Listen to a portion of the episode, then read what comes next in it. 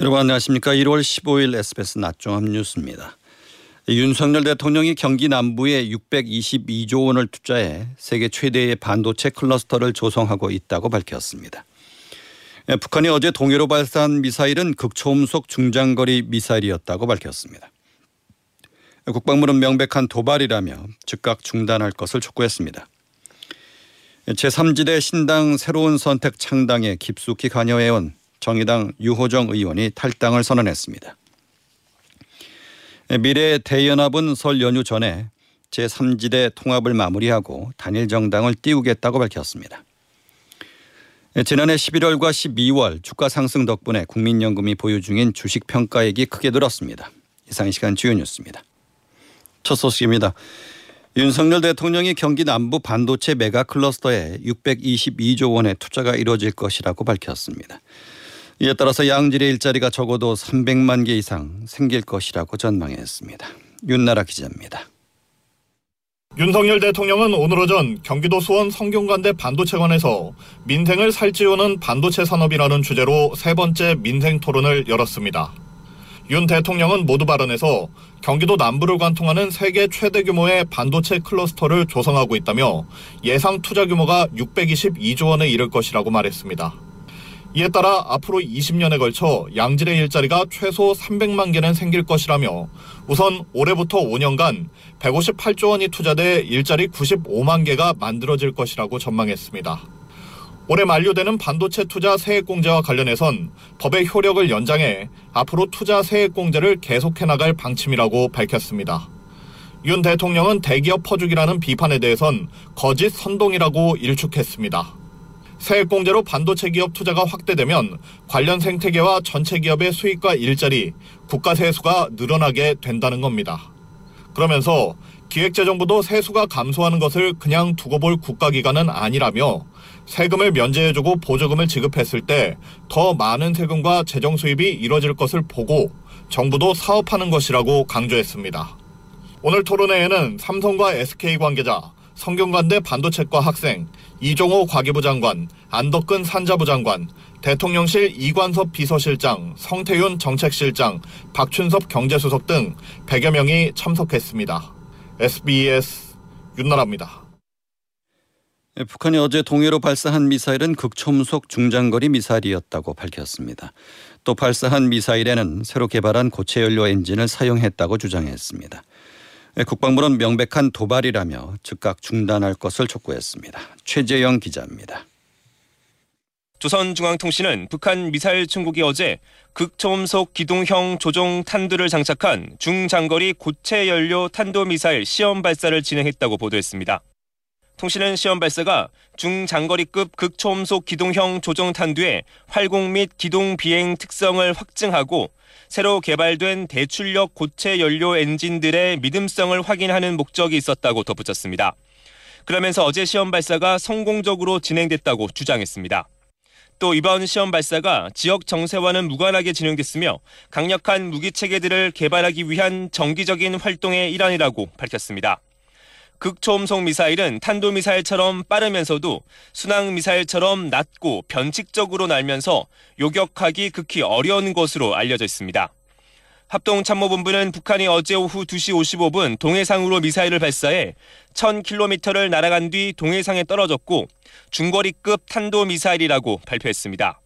합참은 최고 고도, 속도 등을 공개하지 않고 있는데 일본 방위성은 최고 고도가 50km라고 밝혔습니다. 이런 가운데 최선희 외무상을 단장으로 하는 북한 정부 대표단이 북러 외무장관 회담을 위해 러시아 방문길에 올랐습니다. 이번 러시아 방문에서 북러 간 무기 거래는 물론 푸틴 대통령의 답방 관련 논의가 진행될지 주목됩니다. SBS 최정입니다. 국회의원 총선거를 석 달 앞두고 여야의 신경전이 점점 날카로워지고 있습니다.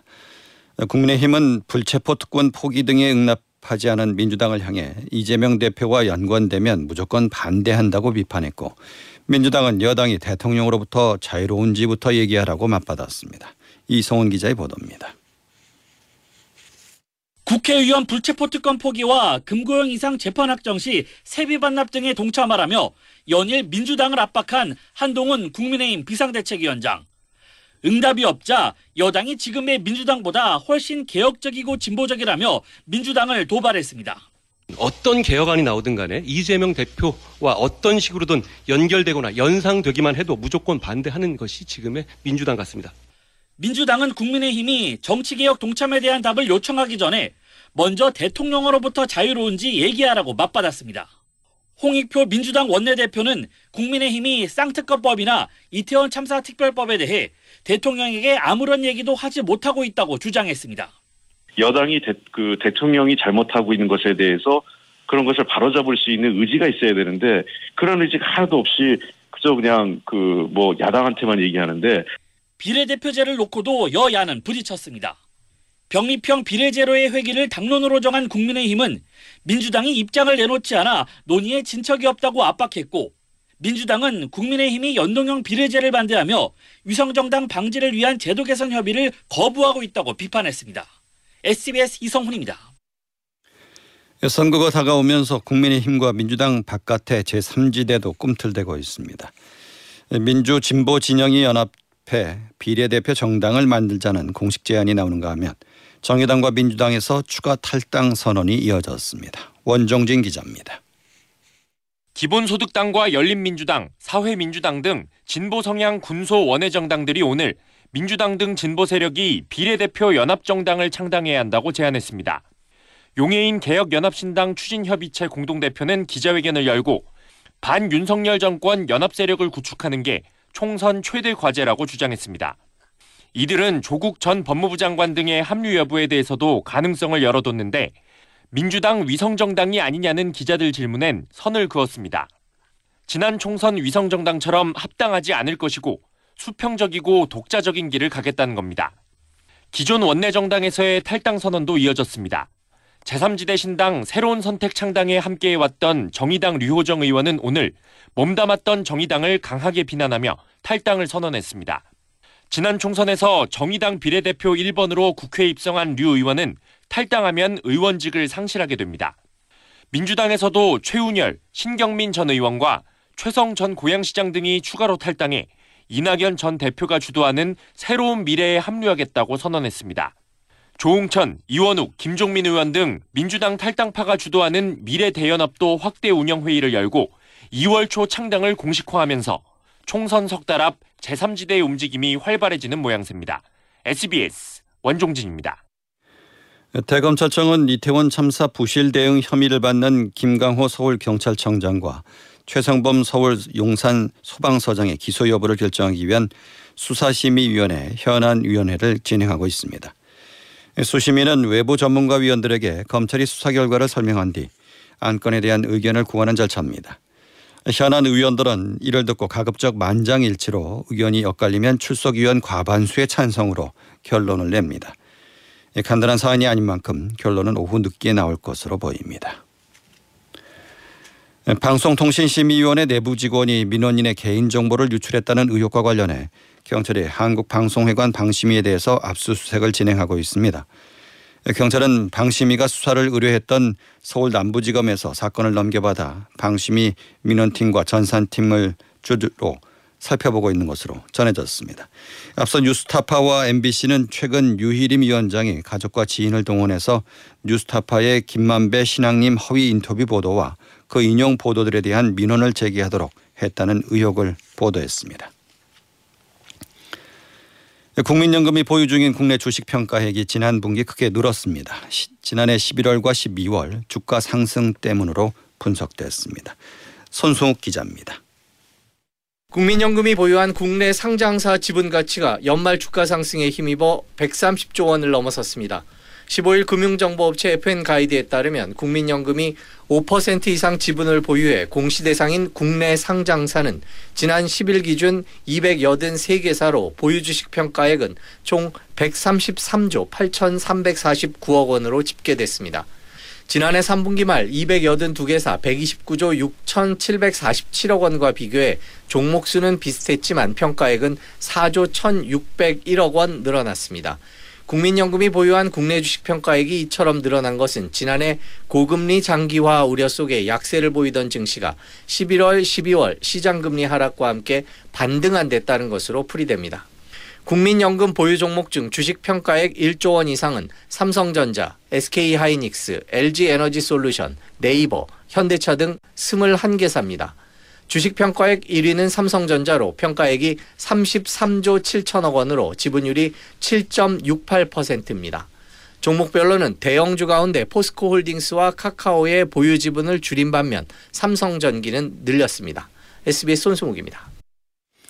이 불법 공매도를 조사 중인 금융당국이 글로벌 투자은행 두 곳을 추가 적발했습니다. 이 다섯 개 종목에 대해서 540억 원 규모의 무차입 공매도를 벌인 건데 이 불법 관행이 이어지면서 공매도 전면 중단 조치가 장기화될 수 있습니다. 안상호 기자의 보도입니다. BNP 파리바와 HSBC 두 글로벌 투자은행은 지난 2021년부터 재작년까지 110개 종목에 대해 560억 원 규모의 불법 공매도를 벌이다 적발됐습니다. 역대 최고 수준인 과징금 265억 원이 부과됐고 불법이 만연해 있다고 보고 금융당국은 지난해 11월 공매도를 전면 중단하고 전수조사에 착수했습니다. 조사 과정에서 글로벌 투자은행 두 곳의 무차입 불법 공매도 관행이 추가로 드러났습니다.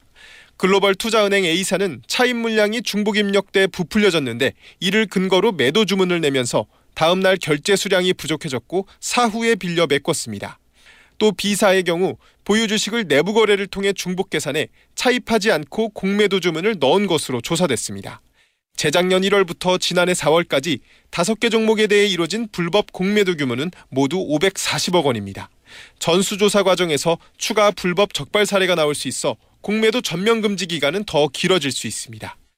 정부는 중개기관 내부의 공매도 전산 시스템 구축을 의무화하도록 하고 실시간 전산화 여부도 논의 중에 있습니다. SBS 안상우입니다. 국세청이 연말 정산 소득 세액 공제 증명 자료를 조회할 수 있는 간소화 서비스를 오늘 개통했습니다. 올해 처음으로 제공하는 고향사랑 기부금, 영화 관람료, 고용, 고용보험료, 수능시 응시료, 대학 입학 전형료를 포함해 모두 41가지 증명 자료를 제공합니다. 간소화 서비스에는 애써 조회되지 않은 의료비는 17일까지 신고센터에 신고할 수 있습니다.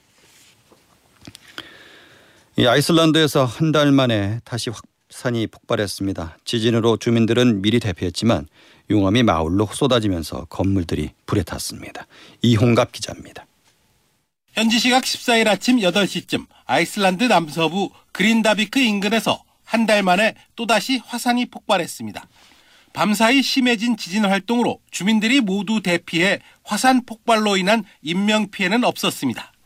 하지만 마을 보호를 위해 세워둔 화산 주변 장벽이 무너지면서 주거지가 흘러온 용암에 피해를 입었습니다. 아이슬란드 정부는 지난해 11월 화산 폭발 징조가 보이자 주민 4천 명을 미리 대피시켰고 화산이 잠잠해지자 일부 주민이 돌아왔지만 다시 대피 생활을 이어가게 됐습니다. 아이슬란드는 유라시아와 북미 지각판이 갈라지는 판의 경계에 자리하고 있어서 화산 활동이 활발한 지역입니다. 가장 피해가 컸던 사례는 2010년 에이아프 얄라요쿨 화산 폭발로 당시 화산재가 유럽 전역에 퍼지면서 약 10만 편의 항공편이 결항하는 등 대혼란이 빚어졌습니다. SBS 이홍갑입니다. 64년 만에 아시안컵 우승에 도전하는 축구대표팀이 오늘 밤 바레인을 상대로 대회 첫 경기를 치릅니다. 한성룡 기자입니다. 아시안컵 최고 스타로 꼽히는 축구대표팀 주장 손흥민이 앞장서서 팀을 이끈 가운데 선수들은 밝은 표정으로 바레인과 1차전 준비를 모두 마쳤습니다. 64년 만에 아시아 정상으로 향하는 출발선에 선 클린스만 감독은 한 경기 한 경기 멋진 서사로 우승 드라마를 완성하겠다고 다짐했습니다. 부상에서 회복 중인 황희찬도 공식 기자회견에 나서 자신감을 드러냈습니다. 대표팀은 역대 아시안컵 조별리그 첫 경기에서 5승 6무로 패배는 없었지만 화끈한 승리도 드물었던 만큼 첫 경기부터 시원한 승리로 첫 단추를 잘 끼우겠다는 각오입니다. 대회 우승 후보 일본은 베트남과 첫 경기에서 미나미노가 두 골에 도움 한 개로 1차전을 4대 2로 승리했습니다. 파울로 벤투 감독이 이끄는 아랍에미리트는 홍콩을 3대 1로 제압하고 첫 승을 신고했습니다. SBS 하성로입니다. 오늘 오전 8시 13분쯤 전북 정읍시 태인면 왕림 교차로에서 25톤 덤프 트럭과 1톤 트럭이 부딪혔습니다. 이 사고로 1톤 트럭 운전자와 동승자가 숨지고 뒷좌석에 타고 있던 두 명도 크게 다쳐서 병원에서 치료를 받고 있습니다. 이 수도권 일대에서 무자본 갭 투자 방식으로 세입자 99명으로부터 200억 원이 넘는 임대차 보증금을 가로챈 일당이 1심에서 중형을 선고받았습니다. 서울중앙지법은 A 공인중개사무소 대표 연모 씨에게 징역 10년, 팀장 장모 씨의 명의를 대준 이모 씨에게는 징역 7년을 선고했습니다. 이어서 자세한 날씨를 양태빈 기상캐스터가 전해드립니다. 밤사이 찬바람이 강해졌습니다. 하루 사이 기온이 크게 떨어지며 경기 북부와 강원에는 한파 특보가 내려졌는데요. 일부 지역은 한파 경보로 강화되었습니다. 오늘 아침 서울 기온도 영하 6.9도까지 떨어졌고요. 체감 온도는 영하 11.8도를 기록했습니다. 앞으로 낮 동안에도 최고 기온이 1도로 더디게 오르겠고 찬바람이 쌩쌩 불면서 체감 온도는 종일 영하권에 머물겠습니다. 추위는 내일까지 이어지니까요. 옷차림 따뜻하게 갖추셔야겠습니다. 하늘은 탁 트여 있습니다. 전국이 대체로 맑은 가운데 먼지 없이 공기도 쾌적합니다. 다만 전국 곳곳에 순간 풍 속 초속 15m 안팎의 강한 바람이 불겠고요. 동해안 지방에는 건조특보도 확대되었습니다. 화재 사고 예방에도 힘써 주셔야겠습니다. 날씨였습니다. 시황입니다. 코스피는 지난주보다 4.5포인트 내린 2520.55를 기록하고 있습니다. 통신 장비, 은행 등이 상승하는 가운데 방송 등이 하락하고 있습니다. 코스닥도 10.51포인트 내린 857.57을 기록하고 있습니다. 서울의 현재 기온은 1도, 습도는 31%입니다.